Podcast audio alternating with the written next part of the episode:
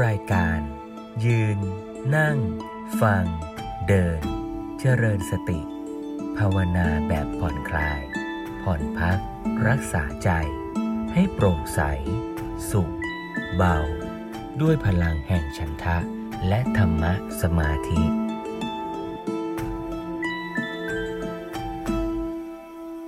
วันนี้เราจะมาฟังธรรมกันต่อนะก็ พอทำไปนานๆ ก็อาจจะกลายเป็นกิจวัตรไปเลยนะโยมเนาะว่า โอ้ค่ำๆวันอาทิตย์นี่ก็จะมาเป็นเวลาของการฟังธรรมปฏิบัติธรรมเจริญสติ หรือบางท่านทำไปเรื่อยๆ อาจจะไม่ใช่เฉพาะกิจกรรมนี้เนาะช่วงตั้งแต่โควิดมาเนี่ย ช่วงเวลาหัวค่ำนี่กลายเป็นเวลาศึกษาธรรมะปฏิบัติธรรมไปเลย แต่ก่อนช่วงเวลานี้เขาเรียกเวลาพรามไทม์นะเป็นเวลาดูละครนะดูละคร ดูคนรักกัน ดูคนเกลียดกัน ดูคนตบกัน ดูคนทะเลาะกันเนี่ยนะ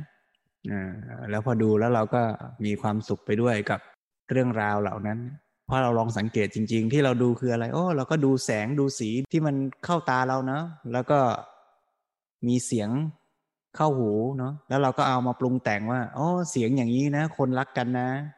เสียงอย่างนี้นี่เขาสมหวังแล้ว เสียงอย่างนี้นี่เขาผิดหวังแล้วเนาะแล้วก็เสียงนั้นภาพนั้นเนี่ยนะก็มาทำให้ใจเราเนี่ย เป็นสุขเป็นทุกข์ได้ด้วยนะโอ้บางทีน้ำหูน้ำตาไหลไปกับแสงกับเสียงที่ได้ยินก็มีเนาะบางทีโกรธเลยนะ โมโหเลยนะ ยั่วเลยนะ กับแสงกับเสียงที่มันเข้าหูเข้าตาเราก็มีเนาะสิ่งที่มันเข้ามาทางตาหูจมูกลิ้นกายใจเราเนี่ย คือทุกข์ใช่ไหมโยมตัวรับก็เป็นทุกขสัตว์ตัวที่เข้ามาก็เป็นทุกขสัตว์คือเป็นสิ่งอัน ไม่เที่ยง เปลี่ยนแปลงตามเหตุปัจจัย ไม่อยู่ในอำนาจบังคับควบคุม อันบุคคลใดก็ตามไปยึดไว้ จะเป็นทุกข์นะ ไปยึดไว้เนี่ยจะปรากฏอาการ โทมนัสเศร้าโศกเสียใจร่ำไรรำพันทำไมล่ะ ก็เพราะไอ้สิ่งนั้นตามเป็นจริงมันเกิดแล้วก็ดับ แต่ใจเราเนี่ยไปยึดไว้ เราก็ไม่อยากให้มันดับ หรือบางอย่างมันดับแล้วมันก็จะเกิดอีกนะ อาการเจ็บอาการปวดเสียงสิ่งที่รบกวนหนวกหูเนี่ยนะ มันก็เกิดดับนะ แต่ดับแล้วมันก็เกิดอีกนะเพราะว่าเหตุปัจจัยมันยังมีอยู่ เครื่องมอเตอร์ไซค์ของคนข้างบ้านมันยังติดอยู่เสียงมันก็ต้องมีเกิดขึ้นสิ่งที่เราไม่ชอบทั้งหลายเนี่ยนะถ้าเหตุปัจจัยมันยังอยู่ความปวดความเจ็บขา ความปวดท้องเหตุปัจจัยมันยังอยู่ สมุดฐานของโรคมันยังไม่หายไป มันก็ยังมีอาการอยู่ มันไม่ใช่ว่าไม่เกิดดับนะ มันดับ แต่มันเกิดอีก แต่ใจเราไปยึดว่า ฉันอยากให้เธอดับไปเลย ไม่เกิดอีกได้ไหมเมื่อไหร่ก็ตามที่ใจเราไปอยากให้สิ่งทั้งหลาย ในธรรมชาติเนี้ยมันเป็นอย่างที่ใจฉันอยากให้เป็นน่ะ นั่นแหละคือสมุทัยอยากให้ได้อย่างใจ อยากให้เป็น ก็สมุทัยอยากให้หายไป ก็สมุทัยอยากให้เกิดมีก็สมุทัยตอนนี้ไม่มีตังอยากจะมีตังไม่ได้กินของอร่อย อยากจะกินของอร่อยลดอย่างนั้นอย่างนี้ อยากให้ได้อย่างใจ แต่ในธรรมชาติความเป็นจริงตอนนี้มันจะไปเสกสิ่งนั้นให้ปรากฏมีมันไม่ได้นะเหตุปัจจัยมันไม่พลั่งพร้อม อาหารที่เราอยากกินมันก็ไม่มากระทบลิ้นเราตอนนี้หรอกนะ ถ้าเมื่อไหร่เราอยู่กับความเป็นจริงได้ เราก็จะไม่สร้างความคาดหวัง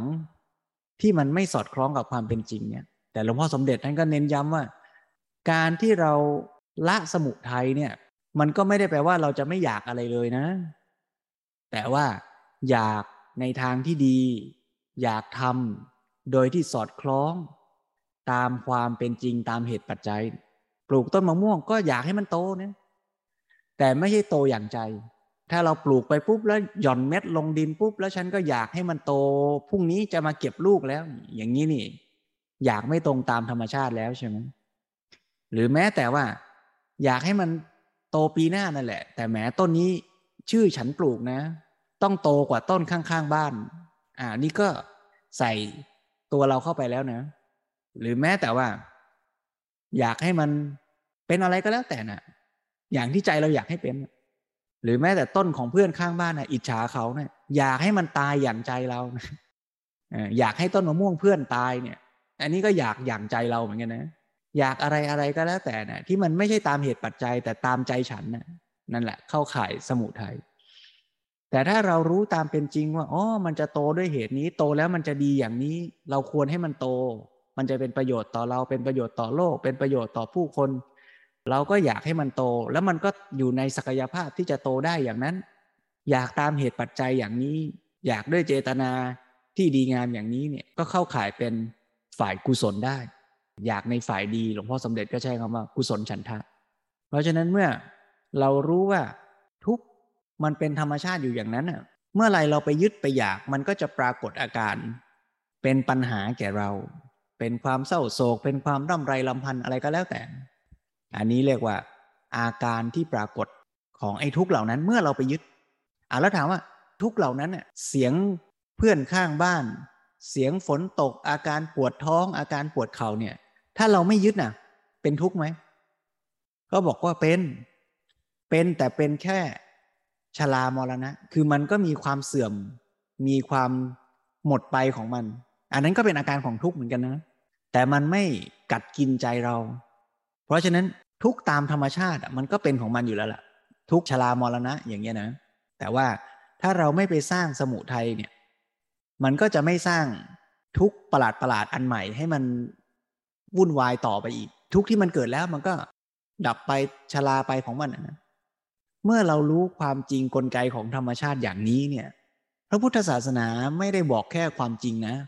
แต่บอกให้เรารู้ต่อไปอีกว่าความจริงของชีวิตเราเนี่ยทุกที่เกิดเนี่ยมันสามารถจัดการได้นะ เราสามารถไปสู่สภาวะที่ไม่ทุกข์ได้ แต่คำว่าไม่ทุกข์ในที่นี้เนี่ย ไม่ได้หมายความว่า สุขนะแหมตรงนี้นี่ก็ลึกล้ำซับซ้อนพอสมควร ไม่ทุกข์ หรือดับทุกข์เนี่ย ไม่ได้แปลว่าสุขนะ อ่า ถ้าอย่างนั้น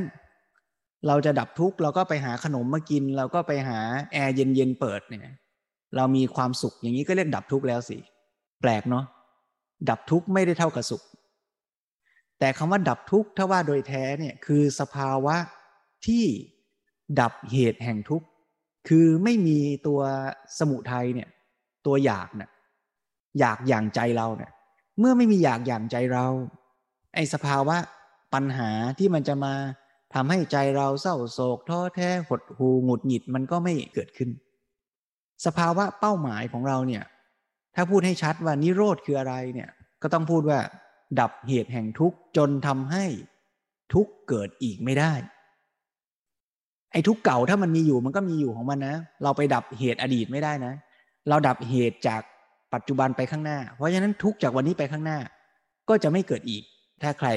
เป็นพระอรหันต์แล้วอย่างเงี้ยนะ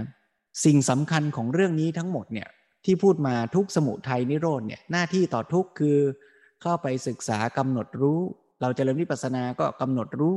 รูปนามขันห้าเนี่ยแหละ รูปนามขันห้าเนี่ยก็คือตัวทุกขสัตว์เนี่ยว่าโดยคร่าวๆนะส่วนสมุทัยเราก็มีหน้าที่ต้องละต้องกำจัด นิโรธหน้าที่การปฏิบัติของเราต่อนิโรธก็คือการทำให้เกิดขึ้นทำให้ปรากฏคือเข้าถึงพระนิพพานนะหรือเข้าถึงสภาวะที่กิเลสหมดไปตัณหาหมดไปสิ้นเชิง อวิชชาหมดไปสิ้นเชิง ประเด็นในทางปฏิบัติก็อยู่ตรงที่ว่า แล้วต้องทำยังไงล่ะ เราถึงจะไปสู่เป้าหมายนั้นได้ ก็มาถึงข้อที่สี่คือมรรค ซึ่งหน้าที่ของเราก็คือต้องลงมือปฏิบัติฝึกฝนพัฒนานะไม่ได้แปลว่า ลงมือปุ๊บแล้วมันก็จะสำเร็จทันทีมะม่วงหย่อนลงดินมันก็ไม่ได้โตทันทีเนาะเพราะฉะนั้นมักเองเนี่ยก็ต้องอาศัยการเจริญการฝึก ค่อยๆ ฝึกเจริญมักไปเรื่อยๆ พัฒนามักจะเรียกมักในชื่อว่าไตรสิกขาก็ได้ ศีลสมาธิปัญญา จะเรียกมักในชื่อของ บุญก็ได้ ทานศีลภาวนา จะเรียกมรรค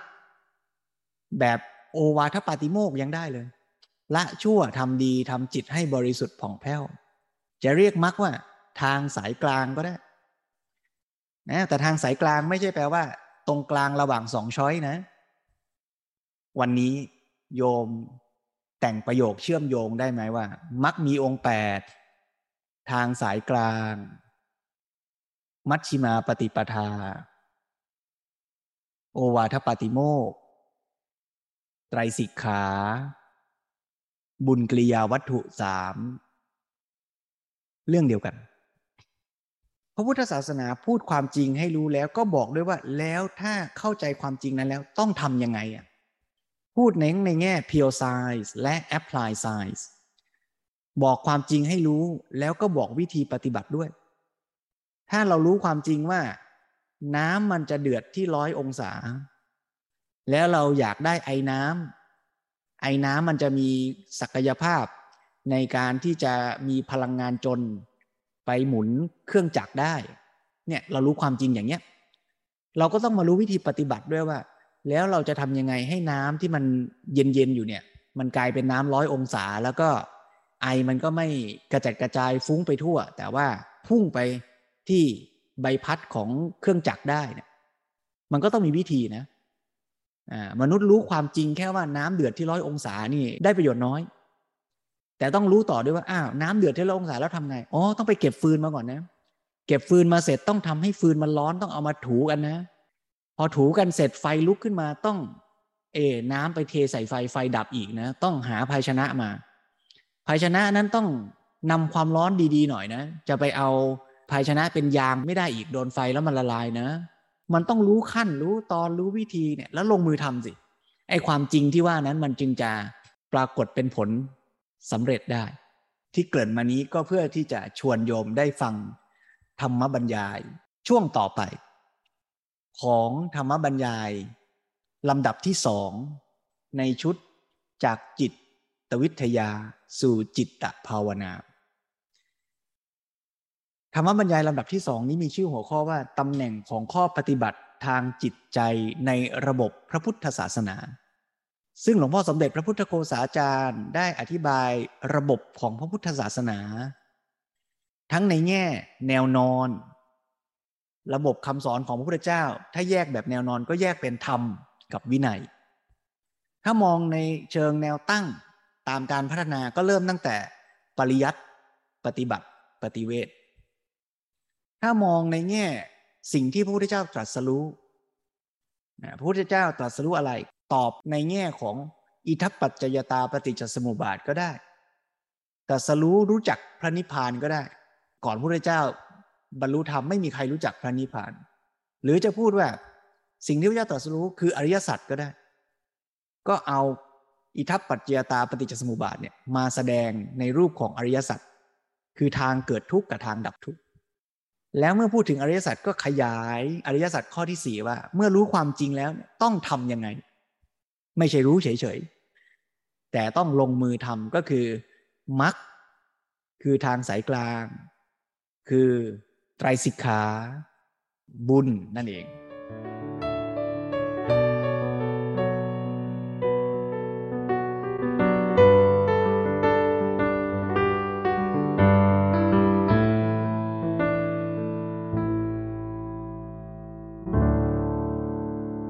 ราะฉะนั้นวันนี้ก็จะชวนโยมฟังในส่วนที่หลวงพ่อสมเด็จพูดถึงเรื่องอริยสัจโยงมหามรรคเนี่ยนะชวนโยมได้นั่งสบายๆตั้งอกตั้งใจว่าเราจะได้สดับรับฟังธรรมบรรยายร่วมกัน เมื่อเรามองเห็นระบบของพระพุทธศาสนา แล้วต่อไปนี้เราก็มามองดูว่าอ้าวและข้อปฏิบัติทางจิตใจเนี่ยอยู่ในส่วนไหนของระบบที่ว่านี้ ในตอนนี้อาตมาจะโยงให้ดู ที่อาตมาได้พูดมาตั้งแต่ข้อธรรมวินัยจนถึงข้อสุดท้ายคือ พระรัตนตรัยและอริยสัจสี่ตอนจุดสุดท้ายนี่แหละจะมองเห็นชัดเจน เพราะบอกแล้วว่าอริยสัจสี่นั้นเป็นรูปของตัวธรรมะที่นำมาจัดวาง เพื่อประโยชน์ในทางปฏิบัติการของมนุษย์ เพื่อประโยชน์ที่แท้จริงกับชีวิตนี้ แม้แต่ในการสั่งสอนอธิบายก็อธิบายในรูปอริยสัจมนุษย์จะได้เข้าใจได้ง่ายนำไปปฏิบัติการก็ปฏิบัติตามแนวอริยสัจนี้ตัวเชื่อมโยงที่เราจะเห็นง่ายมาสู่ข้อปฏิบัติก็อยู่ในอริยสัจนั่นเอง อริยสัจนั้นมีสี่ข้อ ตอนแรกเราบอกว่าเราเผชิญตัวปัญหาของมนุษย์คือความทุกข์เราก็มีจุดเริ่มแล้ว เราก็สืบสาวให้เหตุปัจจัย แล้วก็พบกระบวนการ อิทัปปัจจยตาปฏิจจสมบัติคือความเป็นไปตามเหตุปัจจัยที่เกิดปรากฏการณ์ขึ้น และเราก็ตั้งเป้าหมายที่ตรงข้ามกับด้านทุกข์คือด้านปัญหาก็คือภาวะสิ้นปัญหาไร้ปัญหา แล้วก็เลยวางเป็นข้อปฏิบัติขึ้นมาเรียกว่ามักได้อริยสัจข้อสี่พอถึงตอนนี้ก็จะเห็นว่า อ๋อ ข้อปฏิบัติในพุทธศาสนาก็อยู่ในอริยสัจข้อสี่นั่นเองคือมัก เพราะถ้าเราปฏิบัติตามมักแล้ว มันก็จะเกิดผลคือกระบวนการปฏิจจสมบัติย้อนกลับ แล้วก็แก้ปัญหาได้ อันนี้ตกลงว่าอริยสัจข้อที่สี่คือมรรคนี่แหละ เป็นข้อปฏิบัติทั้งหมดในทางพระพุทธศาสนา แต่ในที่นี้ยังไม่ได้แยกออกไปว่าข้อปฏิบัตินั้นเป็นส่วนใดบ้าง ทีนี้ในที่นี้เราเจาะจงจะพูดถึงข้อปฏิบัติทางด้านจิตใจ เอาละอย่างน้อยตอนนี้เป็นอนุวัตจับได้แล้วว่า ในระบบทั้งหมดของพุทธศาสนา ในข้อสุดท้ายที่จัดวางเป็นอริยสัจสี่นั้นนะ่ะข้อปฏิบัติทั้งหมดไปรวมอยู่ในข้อที่สี่เรียกว่ามรรคเราก็จะเอามรรคนี่แหละมาขยาย ตอนนี้ก็เป็นอันว่าอาตมาให้มองเห็นระบบของพุทธศาสนาทั้งหมด ข้อสุดท้ายที่เกี่ยวข้องกับการปฏิบัติของมนุษย์คืออริยสัจสี่ แล้วที่เป็นข้อปฏิบัติก็คือข้อที่สี่ได้แก่มรรคแต่ยังเป็นข้อปฏิบัติทั้งหมด ทีนี้เราก็มาแยกข้อปฏิบัติทั้งหมด ซึ่งอาจจะเรียกว่าระบบปฏิบัติทั้งหมดของพุทธศาสนาที่เรียกว่ามรรคนี้ออกไป แล้วเราก็จะเห็นได้ว่าข้อปฏิบัติทางจิตใจอยู่ที่ไหน ตอนนี้ก็ถือว่าตัดตอน เอายกเอามรรคออกมา ยกเอามรรคออกมา ขึ้นหัวข้อใหม่ไว้ว่าเป็นระบบ การปฏิบัติทั้งหมดของพระพุทธศาสนา พอวางเป็นระบบปฏิบัติทั้งหมดของพุทธศาสนาคือมรรคเราก็มาขยายเข้าสู่รายละเอียดของมรรคต่อไปอ้าวทีนี้มรรคมีรายละเอียดอย่างไร ท่านบอกว่ามรรคนี้มีองค์แปดประการมรรคมีองค์ประกอบทั้งหมดแปดข้อ มีสมาธิิเป็นต้นลงท้ายเป็นสัมมาสมาธิ อันนี้ก็คือระบบข้อปฏิบัติทั้งหมดในพระพุทธศาสนา อันนี้อาตมาจะยังไม่ชี้แล้วว่า ข้อปฏิบัติทางด้านจิตใจอยู่ตรงไหน ให้เราดูกันต่อต่อไปก่อน คือว่ามรรคนี้ก็มีสิ่งที่ควรจะเรียนรู้หลายอย่าง เราจะเข้าใจมรรคชัดเจน บางทีเราดูจากชื่อที่ท่านเรียกมรรคต่าง ๆ เราก็อาจจะมีความเข้าใจเพิ่มขึ้น คือได้มองเห็นแง่ด้านแง่มุมเพิ่มขึ้นมรรคนั้นบางทีเราเรียกว่ามัชชิมาปฏิปทา อย่างในตอนที่พระพุทธเจ้าแสดงธรรมครั้งแรกที่เราเรียกว่าปฐมเทศนา พระองค์ก็บอกว่าพระองค์ได้ตรัสรู้ค้นพบมัชชิมาปฏิปทา แล้วก็นำมัชชิมาปฏิปทานี้มาเสนอ เพื่อจะแก้ไขการปฏิบัติที่ผิดพลาดที่มีกันมาแต่ยุคสมัยก่อน ซึ่งการที่เรียกว่ามัชชิมาปฏิปทา แปลว่าทางสายกลางนี้ก็ โดยเทียบกับข้อปฏิบัติที่ผิดพลาด ในสมัยพุทธกาลนั้นข้อปฏิบัติที่ผิดพลาดถือว่าเอียงสุดหรือไปสุดตรงสองสาย ก็มีสายหนึ่งเรียกว่าการมสุขาริการุโยกการที่มัวเมาหมกมุ่นในการมาสุขแล้วก็สุดทางหรือเอียงสุดที่สองก็เรียกว่าอัตตกิลมัฐานุโยกการทรมานตนเองให้ลำบาก ให้เกิดความทุกข์เดือดร้อนเปล่าๆ ทีนี้มัชฌิมาปฏิปทานั้นเป็นทางสายกลางที่พอดีแต่ความหมายที่ต้องการก็คือว่ามัชฌิมาปฏิปทานั้นก็คือข้อปฏิบัติที่พอดีพอดีนั่นเอง มัชชิมาที่ว่าสายกลางนั้นก็คือความพอดี พอดีอย่างไรพอดีคือพอดีที่จะให้ถึงจุดหมาย ไม่ใช่ว่าพอดีเพราะไปอยู่ตรงกลางของสองอย่าง ความพอดีนี่สำคัญมาก มันไม่ใช่เป็นเพียงว่าเพราะไปอยู่กลางระหว่างสองอัน ถ้าว่าไปอยู่กลางระหว่างสองอันแล้ว มันก็ไม่แน่ไม่นอน คือว่าความเป็นกลางนั้นขึ้นอยู่กับสองอย่างนั้นสองอย่างนั้นขยับไปไหนความเป็นกลางก็ขยับตามไป กลางนั้นก็เลยไม่มีจุดยืนไม่มีหลักเกณฑ์นี่ความเป็นกลางที่แท้จริงนั้นคืออยู่ที่ความพอดี มัชชิมาหมายความว่าจุดกลางที่พอดีที่จะให้ตรงเป้าหมาย ที่จะนำไปสู่จุดหมายคือความเป็นอิสระ ความดับสิ้น ปัญหาความไร้ทุกข์ได้ อันนี้ข้อปฏิบัติที่เรียกว่ามัชฌิมาปฏิปทานี่ก็เป็นข้อปฏิบัติที่พอดีอย่างที่ว่านี้ นี่ก็เป็นคำอธิบายอย่างง่าย ๆ นี่เป็นความหมายหนึ่ง ซึ่งความพอดีนี้ก็อยู่ที่ความที่เรียกว่ามีดุลยภาพเป็นต้น ซึ่งจะไม่ต้องอธิบายในที่นี้ อันนี้ชื่อต่อไปที่เรียกมรรคนี้ บางทีมรรคนี้เรียกอีกอย่างหนึ่งว่า พรหมจริยะ พระพุทธศาสนานั้น พระพุทธเจ้าเองบางครั้งเรียกว่าเป็นพรหมจริยะ เวลาส่งภาษาวกไปประกาศพระศาสนา ก็จัดตอนหนึ่งว่าให้ไปประกาศพรหมจริยะ หรือเราเรียกกันว่าพรหมจรรย์พรหมจริยะนี้แปลว่าอะไร ก็ได้แก่คำว่าพรหมบวกกับจริยะ จริยะนั้นก็แปลว่าการดำเนินชีวิต หรือเราแปลแบบไทยให้เข้ากับศัพท์ที่ใช้ปัจจุบันก็คือจริยธรรมนั่นเอง จริยะก็คือจริยธรรม ทีนี้จริยะนี้มีความหมายที่จะต้องทำความเข้าใจกันเล็กน้อย เพราะอาจจะเข้าใจผิด เดี๋ยวนี้เรามักจะเข้าใจกันครับ แคบ เวลาพูดถึงจริยะเราก็มองไปว่าเป็นความประพฤติ แล้วก็มองคำว่าความประพฤติในความหมายที่แคบ เป็นความเป็นอยู่ร่วมกันการแสดงออกในเชิงสังคมอะไรต่าง ๆ เหล่านี้ จริยะนั้นให้ดูศัพท์ก็จะเข้าใจง่ายขึ้น จริยะนั้นก็เป็นเรื่องของรูปศัพท์ทางไวยากรณ์ มาจากตัวต้นศัพท์หรือรากศัพท์ว่าจระจระนั้น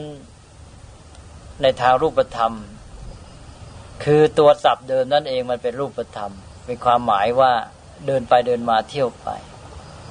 พูดกันง่าย ๆ ก็คือเดินนั่นเองจระก็เดิน เดินทางหรือท่องเที่ยวไป ทีนี้เดินทางในทางรูปธรรม ก็อาจจะเดินตามถนนเดินในป่า เดินในท้องทุ่ง ทีนี้เอามาใช้ในทางนามธรรม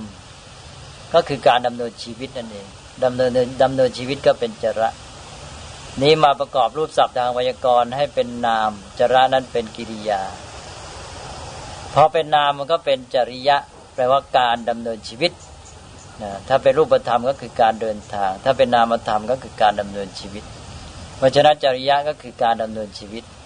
นิพรหมานั้นแปลว่าประเสริฐ หรือที่เป็นอุดมคติ พรหมจริยะก็แปลว่าจริยะอันประเสริฐ หรือจริยะที่เป็นอุดมคติ ก็คือการดำเนินชีวิตอย่างประเสริฐ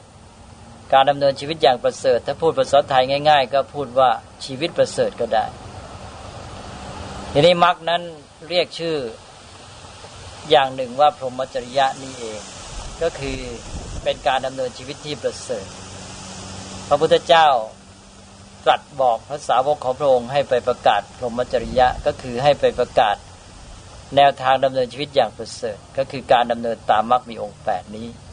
ซึ่งในแง่ของการปฏิบัติแล้วก็ถือว่าเป็นพุทธศาสนาทั้งหมด ราะนั้นจริยธรรมอันประเสริฐ หรือพรหมจริยะนี้ก็คือตัวพระพุทธศาสนาในแง่ปฏิบัติการ หรือระบบปฏิบัติทั้งหมดเพราะนั้นถ้าเราเอาในแง่ปฏิบัติเราก็ถือว่าตัวการปฏิบัตินี้เป็นพุทธศาสนา และมันก็คือพรหมจริยะนั่นเอง เอาละนี่ก็เป็นชื่อหนึ่งของมรรคมีองค์แปดประการ นี้ต่อไปอีก ในบางแห่งพระพุทธเจ้าจัดสรุป มรรคมีองค์แปดง่าย ๆ เป็นคำสอนแบบชาวบ้านง่ายๆมรรคมีองค์แปดนี่บางทีก็จำยากมีตั้งแปดข้อ นี่ถ้าหากว่าจะสรุป ก็สรุปได้ให้ย่อเหลือสามอย่างก็ได้ ทีนี้ย่อแบบเทคนิคเชิงวิชาการ ชาวบ้านบางทีก็ต้องไปอธิบายกันอีก บางครั้งพระองค์ก็สรุปเป็นถ้อยคำง่ายๆซะเลย อย่างครั้งหนึ่งพระองค์สรุปในคำสอนที่เรามา เทศกันในวันมาคบูชา ถือว่าพระองค์ได้แสดงหลักคำสอนแบบว่าเป็นหัวใจพุทธศาสนา เป็นคำสอนหลักประธานที่เรียกว่าโอวาทปาติโมก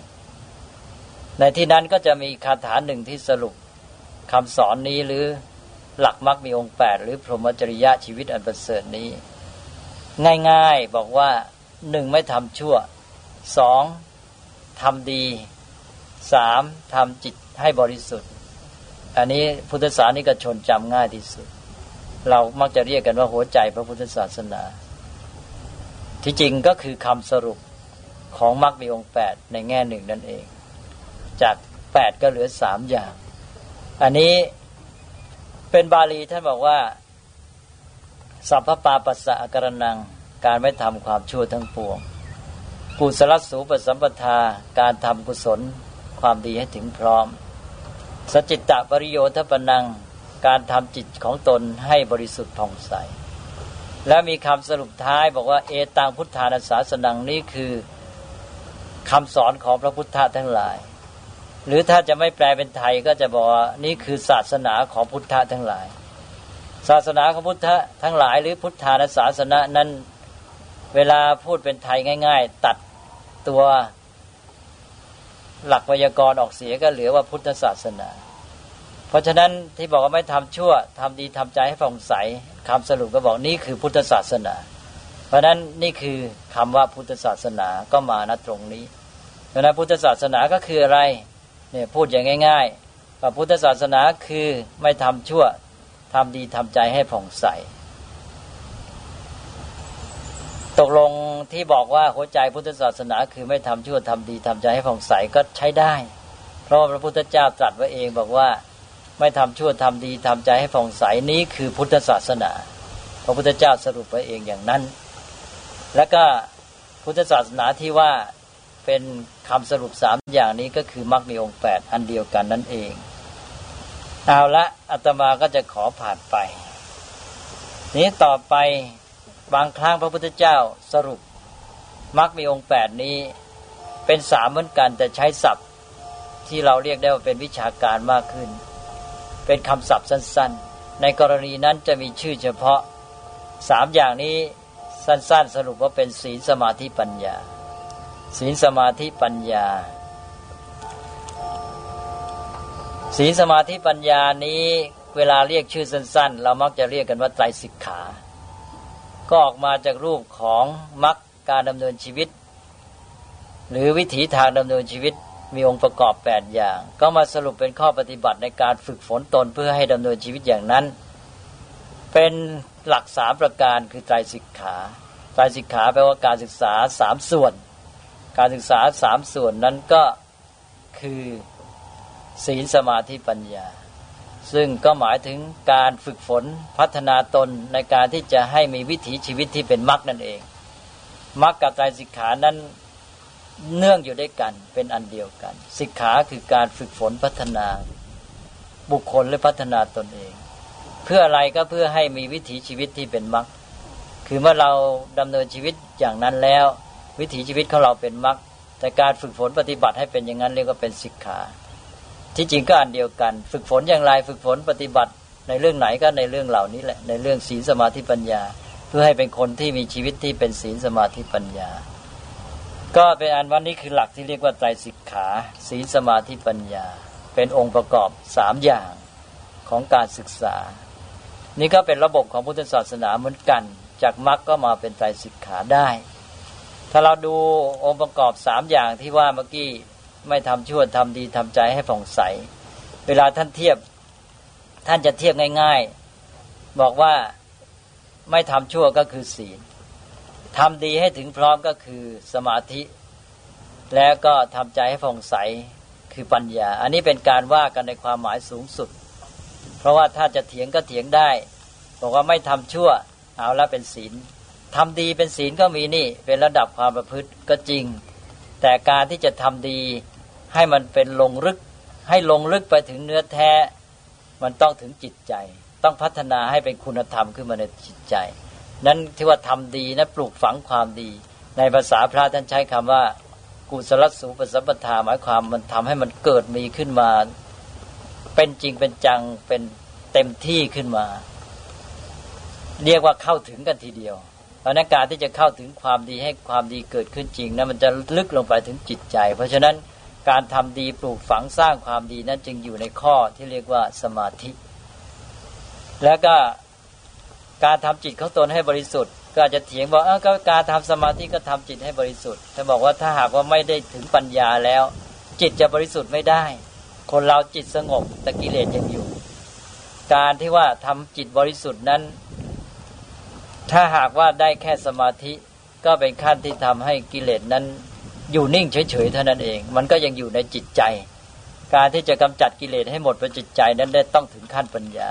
เพราะฉะนั้นที่บอกว่าทำจิตให้บริสุทธิ์อย่างแท้จริงนั้นก็ต้องปัญญา เพราะฉะนั้นท่านจึงบอกว่าข้อทำจิตของตนให้บริสุทธิ์ผ่องใสนั้นเป็นข้อปัญญา นี่เป็นการเทียบในความหมายขั้นสูงสุด ถ้าเทียบในขั้นต้นๆก็ยอมได้ ว่าแม้แต่ไม่ทำชั่วทำดีไม่ทำชั่วก็อยู่ในขั้นศีลทำดีก็อยู่ในขั้นศีลบ้างสมาธิบ้าง ทำใจให้ผ่องใสก็อยู่ในขั้นสมาธิบ้างปัญญาบ้าง อันนี้ก็ยอมได้ แต่ในขั้นเด็ดขาดกันแล้วต้องเอาอย่างที่ว่า แบ่งเป็นไปเลยชัดศีลสมาธิปัญญา นี่ที่เรียกว่าศีลสมาธิปัญญาก็เป็นคำศัพท์แบบเรียกง่าย ๆ เป็นการจัดหมวดมรรคมีองค์แปดให้เหลือสามหมวด นี่ถ้าเรียกเป็นสิกขาแล้วท่านใช้ศัพท์ที่เป็นวิชาการกว่านี้คือจะเรียกว่าอธิศีลสิกขาอธิจิตสิกขาอธิปัญญาสิกขา ซึ่ง ถ้าหากว่าใช้ศัพท์อย่างนี้บางทีจะเห็นความหมายชัดยิ่งขึ้นอธิศีลสิกขาก็การฝึกฝน หรือการศึกษาในเรื่องพัฒนา เรื่องศีลเรื่องความประพฤตินี่ให้ยิ่งขึ้นไป อธิจิตสิกขาก็คือการฝึกฝนศึกษาพัฒนาในเรื่องจิตใจให้ยิ่งขึ้นไป และการที่ปัญญาสิกขาการฝึกฝนพัฒนาในปัญญาที่สูงยิ่งขึ้นไป เอาละอันนี้ก็เป็นระบบในการปฏิบัติ เราก็มองเห็นมรรคมีองค์แปดมากลายเป็นใจสิกขา นี่หลักใจสิกขานี่แหละ เวลาเอามาใช้ในเชิงปฏิบัติจริงเนี่ย ก็จะประโยงเอาหลักในวินัยเข้ามาด้วย ในข้อที่หนึ่งที่อาตมาพูดไว้แล้วว่า พุทธศาสนาทั้งหมดนี้ประกอบด้วยองค์สองคือธรรมะกับวินัย ธรรมะกับวินัยธรรมะนั้นในเชิงปฏิบัติก็ออกมาเป็นมรรคอย่างที่เห็นอยู่แล้ว ออกมาเป็นมรรคก็มาเป็นใจสิกขาได้ ก็คือศีลสมาธิปัญญา ทีนี้วินัยล่ะ จะหาตำแหน่งที่ไหน วินัยก็มาอยู่รองรับใจสิกขานี้ก็คือส่วนเบื้องต้นของศีล เราจะเห็นว่าเวลาเราพูดถึงวินัยบางทีเราเรียกว่าศีลก็มีจนกระทั่งบางทีเอาศีลกับวินัยเป็นคำเดียวกัน แยกกันไม่ออก แต่ที่จริงนั้นวินัยคือส่วนเบื้องต้นที่จะนำเข้าสู่ศีล วินัยนั้นเป็น เรียกศีลก็ได้ แต่ว่าเป็นเรื่องที่เกี่ยวกับสังคมมนุษย์บัญญัติขึ้น อย่างพระพุทธเจ้าบัญญัติวางข้อกำหนดระเบียบบัญญัติข้อห้ามข้อคำสั่งอะไรต่าง ๆ นี่สำหรับชุมชนที่เรียกว่าสงฆ์ขึ้นมา อันนี้เป็นวินัยเป็นแบบแผนเป็นระเบียบเป็นกฎเกณฑ์ และเราปฏิบัติตามนั้นมันก็คือข้อปฏิบัติที่เป็นศีลนั่นเอง พอเราปฏิบัติตามก็เป็นเรื่องของศีล มันก็กลายเป็นเรื่องวิถีชีวิตตามธรรมชาติไป มันจะโยงจากบัญญัติของมนุษย์ไปสู่ธรรมชาติพอเราปฏิบัติตามบัญญัติของสังคมมนุษย์เป็นความเข้าใจความมุ่งหมายที่วินัยนี้บัญญัติขึ้นเพื่อธรรมะนั่นเองเพื่อให้เราเข้าถึงธรรมะ เราก็จะดำเนินเข้าสู่ศีล เพราะฉะนั้นวินัยเป็นฐานนำเข้าสู่ศีล แล้วก็ศีลก็เป็นฐานนำต่อไปในระบบของใจสิกขาเราจะเห็นความเชื่อมโยงว่าใจสิกขานี้ ก็จะมานำเอาวินัย เอาวินัยเข้ามาเป็นฐานด้วย ธรรมวินัยก็เข้ามาอยู่ในใจสิกขาได้ทั้งหมด นี่ก็เป็นระบบอันหนึ่งในทางปฏิบัติ นอกจากนี้ยังเห็นอีกว่าพระพุทธเจ้าวางระบบการปฏิบัติไว้ในรูปแบบต่างๆ ให้เหมาะสมกับการดำเนินชีวิตที่มนุษย์นี่บางทีก็มีความเป็นอยู่ไม่เหมือนกันอย่างน้อยที่เห็นง่าย ๆ ก็คือการดำเนินชีวิตวิถีชีวิตแบบหนึ่งมาเป็นพระภิกษุที่มาเป็นอยู่โดยมุ่งปฏิบัติ อย่างจริงจังโดยสละให้ความเป็นอยู่ภายนอก การที่จะอยู่ในโลกของการดำเนินชีวิตที่มีเครื่องห่วงกังวลมากมายนี้ตัดกังวลให้เหลือน้อย แล้วมาอุทิศชีวิตให้แก่การดำเนินไตรสิกขาเต็มที่ ทีนี้สำหรับชาวบ้านทั่วไปจะมีวิถีชีวิตอีกอย่างหนึ่ง พระพุทธเจ้าก็จะตรัสระบบปฏิบัติอย่างนี้ให้เหมาะสำหรับชาวบ้าน แทนที่จะตรัสในรูปใจสิกขา พระองค์ก็ตรัสยักยืงไปสักอีกแบบหนึ่ง จะเน้นไปในเรื่องของการทำความดีใจสิกขานี้จะไม่พูดถึงการที่จะทำความดีอะไรชัดเจนออกมา ก็เป็นระบบการปฏิบัติที่ตรงไปตรงมาตามธรรมะเรื่องของการทำความดีก็เป็นส่วนประกอบอยู่ในนั้นที่พอถึงเรื่องของชาวบ้านนี้จะเน้นในเรื่องความดีเพราะนั้นแทนที่จะวางเป็นใจสิกขาพระองค์ก็วางอีกรูปแบบหนึ่ง ซึ่งมีสามส่วนเหมือนกัน แต่เรียกสมัยเรียกว่าบุญยกิริยาสาม บางทีก็เรียกว่าบุญยสิกขา คือการฝึกฝนตนในความดีสามประการเหมือนกัน แต่ว่าสามข้อนี้เรียกชื่อต่างไปนิดหน่อย คือแทนที่จะเป็นใจสิกขาคือศีลสมาธิปัญญา ก็เป็นบุญยสิกขาสามประการได้แก่ ทานศีลและภาวนา โดยมากเรานิยมเรียกกันว่า บุญญกิริยา หรือบุญญกิริยาวัตถุสามคือหลักของการทำความดีสามประการ แต่ถ้าเรียกบุญญสิกขา ก็คือการที่เราฝึกฝนพัฒนาตนในเรื่องความดี ฝึกฝนตนในการทำความดีให้ยิ่งขึ้นไปนั่นเอง ก็บุญญสิกขา หรือบุญญกิริยาวัตถุสามประการนี้ก็ได้แก่ทานศีลภาวนาอย่างที่ว่าเมื่อกี้อันนี้ขอให้เทียบหลักบุญญกิริยาวัตถุสามนี่กับหลักใจสิกขาใจสิกขาบอกว่าศีลสมาธิปัญญา บุญญสิกขาแปลว่าทานศีลภาวนา ข้อสังเกตที่หนึ่งใจสิกขาศีลสมาธิปัญญานั้นศีลเป็นเรื่องความประพฤติทางกายวาจา เป็นเรื่องเกี่ยวกับการแสดงออกภายนอก เป็นเรื่องเกี่ยวกับสังคม แล้วเรื่องการแสดงออกภายนอกเรื่องทางสังคมมีข้อเดียวคือศีลนี้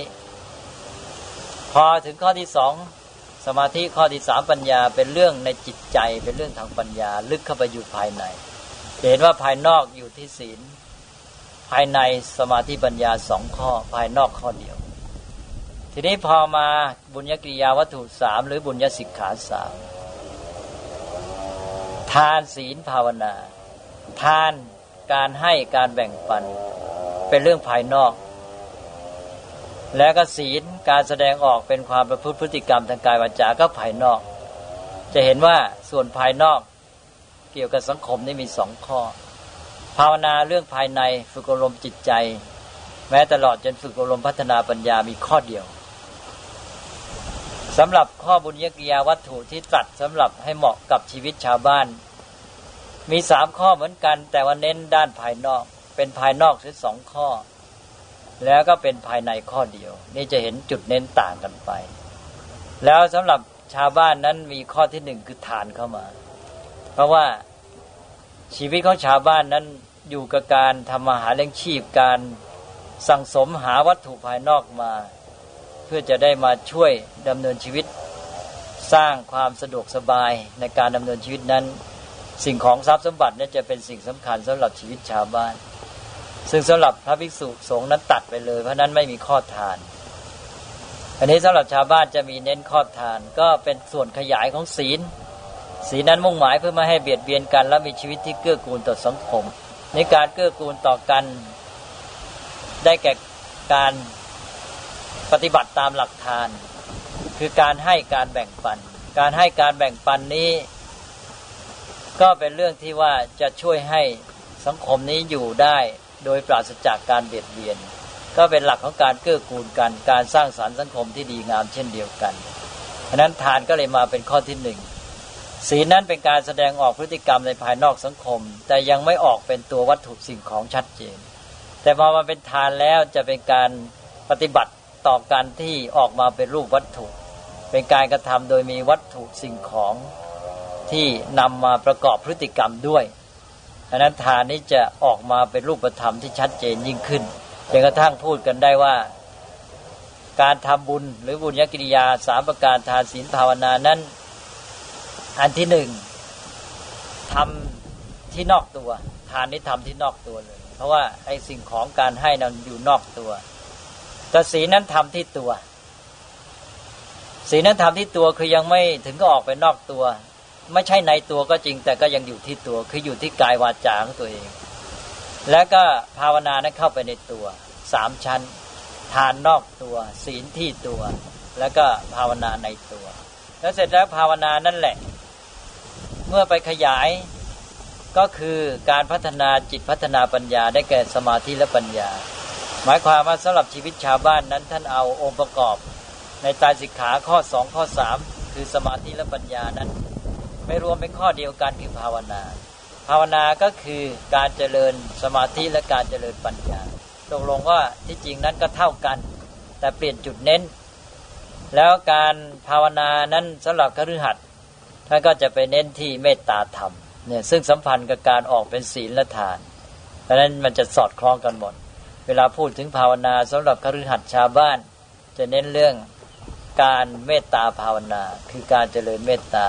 ความปรารถนาดีต่อเพื่อนมนุษย์ ความมีไมตรีต่อกันแล้วออกมาสู่ศีลการไม่เบียดเบียนกัน ความประพฤติเกื้อกูลแล้วออกมาสู่ทานการแบ่งปัน เพื่อแผ่อบอ้อมอารีต่อกัน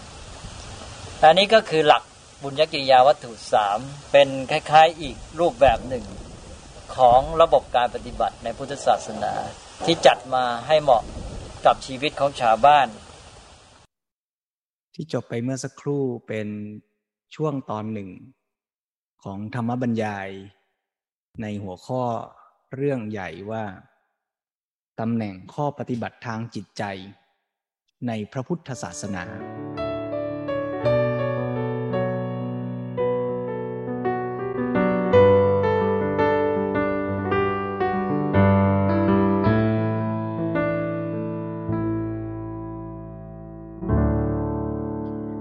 โยมก็เห็นคำว่าพระพุทธศาสนาแล้วเนาะว่าคือคำสอนของพระพุทธเจ้านั่นเองซึ่งก็พูดอธิบายตอบได้หลายแง่ละว่าพระพุทธเจ้าทรงสอนอะไร แต่ไม่ว่าจะตอบในปริยายไหนตอบแบบไหน ก็เรื่องเดียวกันนั่นแหละ สอนเรื่องความจริงเกี่ยวกับชีวิตคือทุกข์ และทางดับทุกข์ทางดับทุกข์ที่ว่านี่จะพูดในแง่มรรคก็ได้ พูดแบบโอวัทปฏิโมกก็ได้ พูดแบบไตรสิกขาก็ได้ พูดแบบบุญกิริยาวัตถุก็ได้ สุดท้ายเราก็คือต้องลงมือทำทั้งรอบตัวเราเกี่ยวข้องกับผู้คน ในตัวเราพฤติกรรมตัวเรา แล้วก็ภายในคือจิตใจและปัญญา โยมพอจะเห็นภาพไหมว่า ธรรมะที่เรียนมาตั้งแต่สมัยประถมมัธยม แต่ละหัวข้อแต่ละหัวข้อเนี่ยเชื่อมโยงเกี่ยวกัน คือการปฏิบัติตามแนวทางสายกลางเพื่อไปสู่ นิพพานทั้งสิ้น โยมเห็นธรรมะที่เราเรียนมาตอนเด็ก ๆ เนี่ยเหมือนเป็นจิ๊กซอทีละชิ้นทีละชิ้นเนี่ยแต่วันนี้เราลองเอามาประกอบให้เห็นคำว่าระบบของพุทธศาสนาเนี่ยเป็นเรื่องเดียวกัน จิ๊กซอแต่ละชิ้นแต่ละชิ้นนี่ไม่ได้กระจัดกระจายสเปะสปะ เลอะเทอะ แต่ว่ามีความสำคัญทุกชิ้นต่อเนื่องกัน โยมตอบได้ไหมว่า การตรวจน้ำแผ่เมตตา เป็นทางไปสู่พระนิพพานยังไง การแผ่เมตตาก็เป็นจิตตภาวนา เป็นการพัฒนาจิตใจของเราให้เป็นคุณงามความดี ถ้าจัดแบบบุญเกลียวัตถุก็อยู่ในข้อภาวนา ถ้าจัดแบบไตรสิกขาก็อยู่ในข้อสมาธิการฝึกด้านจิตใจ ถ้าพูดแบบโอวัทปาติโมกก็อยู่ในข้อทำบุญทำความดีให้ถึงพร้อม อย่างนี้เป็นต้น โยมเห็นไหมว่าการไม่ฆ่าสัตว์ การไม่ลักทรัพย์ เป็นทางไปสู่พระนิพพานยังไงอยู่ในศีลไงโยมเห็นไหมว่าการที่เราพูดดีเกื้อกูลต่อผู้คน ก็เป็นพฤติกรรมของเราที่มีต่อผู้คนนะ ก็อยู่ในศีล การที่เรามาฟังธรรมวันนี้ เป็นทางการดำเนินชีวิตตามหลักทางสายกลางไหมเป็นไตรสิกขาไหมเรามานั่งอยู่ตรงนี้เรารักษาร่างกายเราให้อยู่ในสภาวะที่ดีก็เป็นพฤติกรรมนะเป็นศีล เราฟังด้วยความตั้งใจจิตใจสงบเป็นการฝึกเรื่องสมาธิ ขณะที่เราฟังแล้วเราคิดพิจารณาเกิดความเข้าใจไปเรื่อยๆ ก็เป็นการพัฒนาปัญญานะ แต่ปัญญาที่จะบรรลุทำได้ต้องเป็นปัญญาที่เกิดจากการฟังแล้วนำมาคิดพิจารณาแล้วก็เข้าใจ พิจารณาแล้วว่าเออ มีเหตุมีผลน่าจะทดลองปฏิบัติ ก็ลงมือปฏิบัติจนเห็นจริง เรียกว่า ภาวนามยปัญญา แล้วเห็นความจริงอะไรล่ะ ต้องเห็นความจริงที่เป็นตัวปรมัตด้วย ว่ามันเกิดดับไม่เที่ยง เรียกว่าเกิดวิปัสสนาญาณไปตามลำดับ โยมเห็นเรื่องราวเหล่านี้เป็นเรื่องเดียวกันไหม เรื่องเดียวกันกับที่ตอนต้นเกริ่นไว้ว่า เวลาพรามไทม์เนี่ย ถ้าแต่ก่อนเราดูละคร เราก็เกิดความอยากเกิดความยึดเกิดตัณหา แต่เดี๋ยวนี้เราเปลี่ยนวิถีชีวิตซะแล้วนะคุ้นชินแล้ว เย็นเย็นค่ำค่ำเราก็มาใช้ตาใช้หูเหมือนกันโยม แต่ใช้ตาใช้หูในการศึกษาธรรมะ ฟังคำสอนของพระพุทธเจ้า ฟังคำอธิบายของครูบาอาจารย์ แล้วเราก็คิดเหมือนกัน แทนที่จะดูละครดูผู้หญิงผู้ชาย ดูคนใช้กับเจ้านายทะเลาะกัน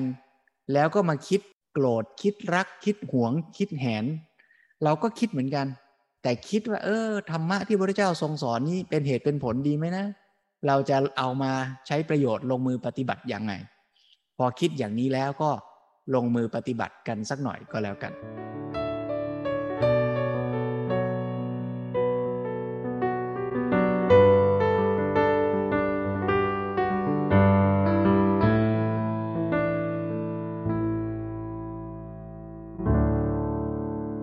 กท่าน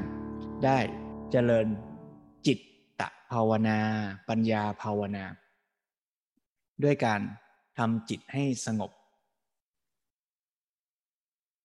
มีสติ ระลึกรู้อารมณ์ที่ปรากฏในปัจจุบันขณะ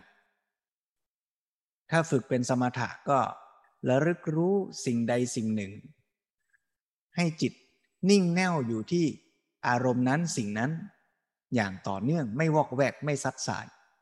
ถ้าฝึกเป็นวิปัสสนาก็ให้มีจิตไปรู้ที่สิ่งที่เป็นรูปนาม เป็นปรมัตถสภาวธรรม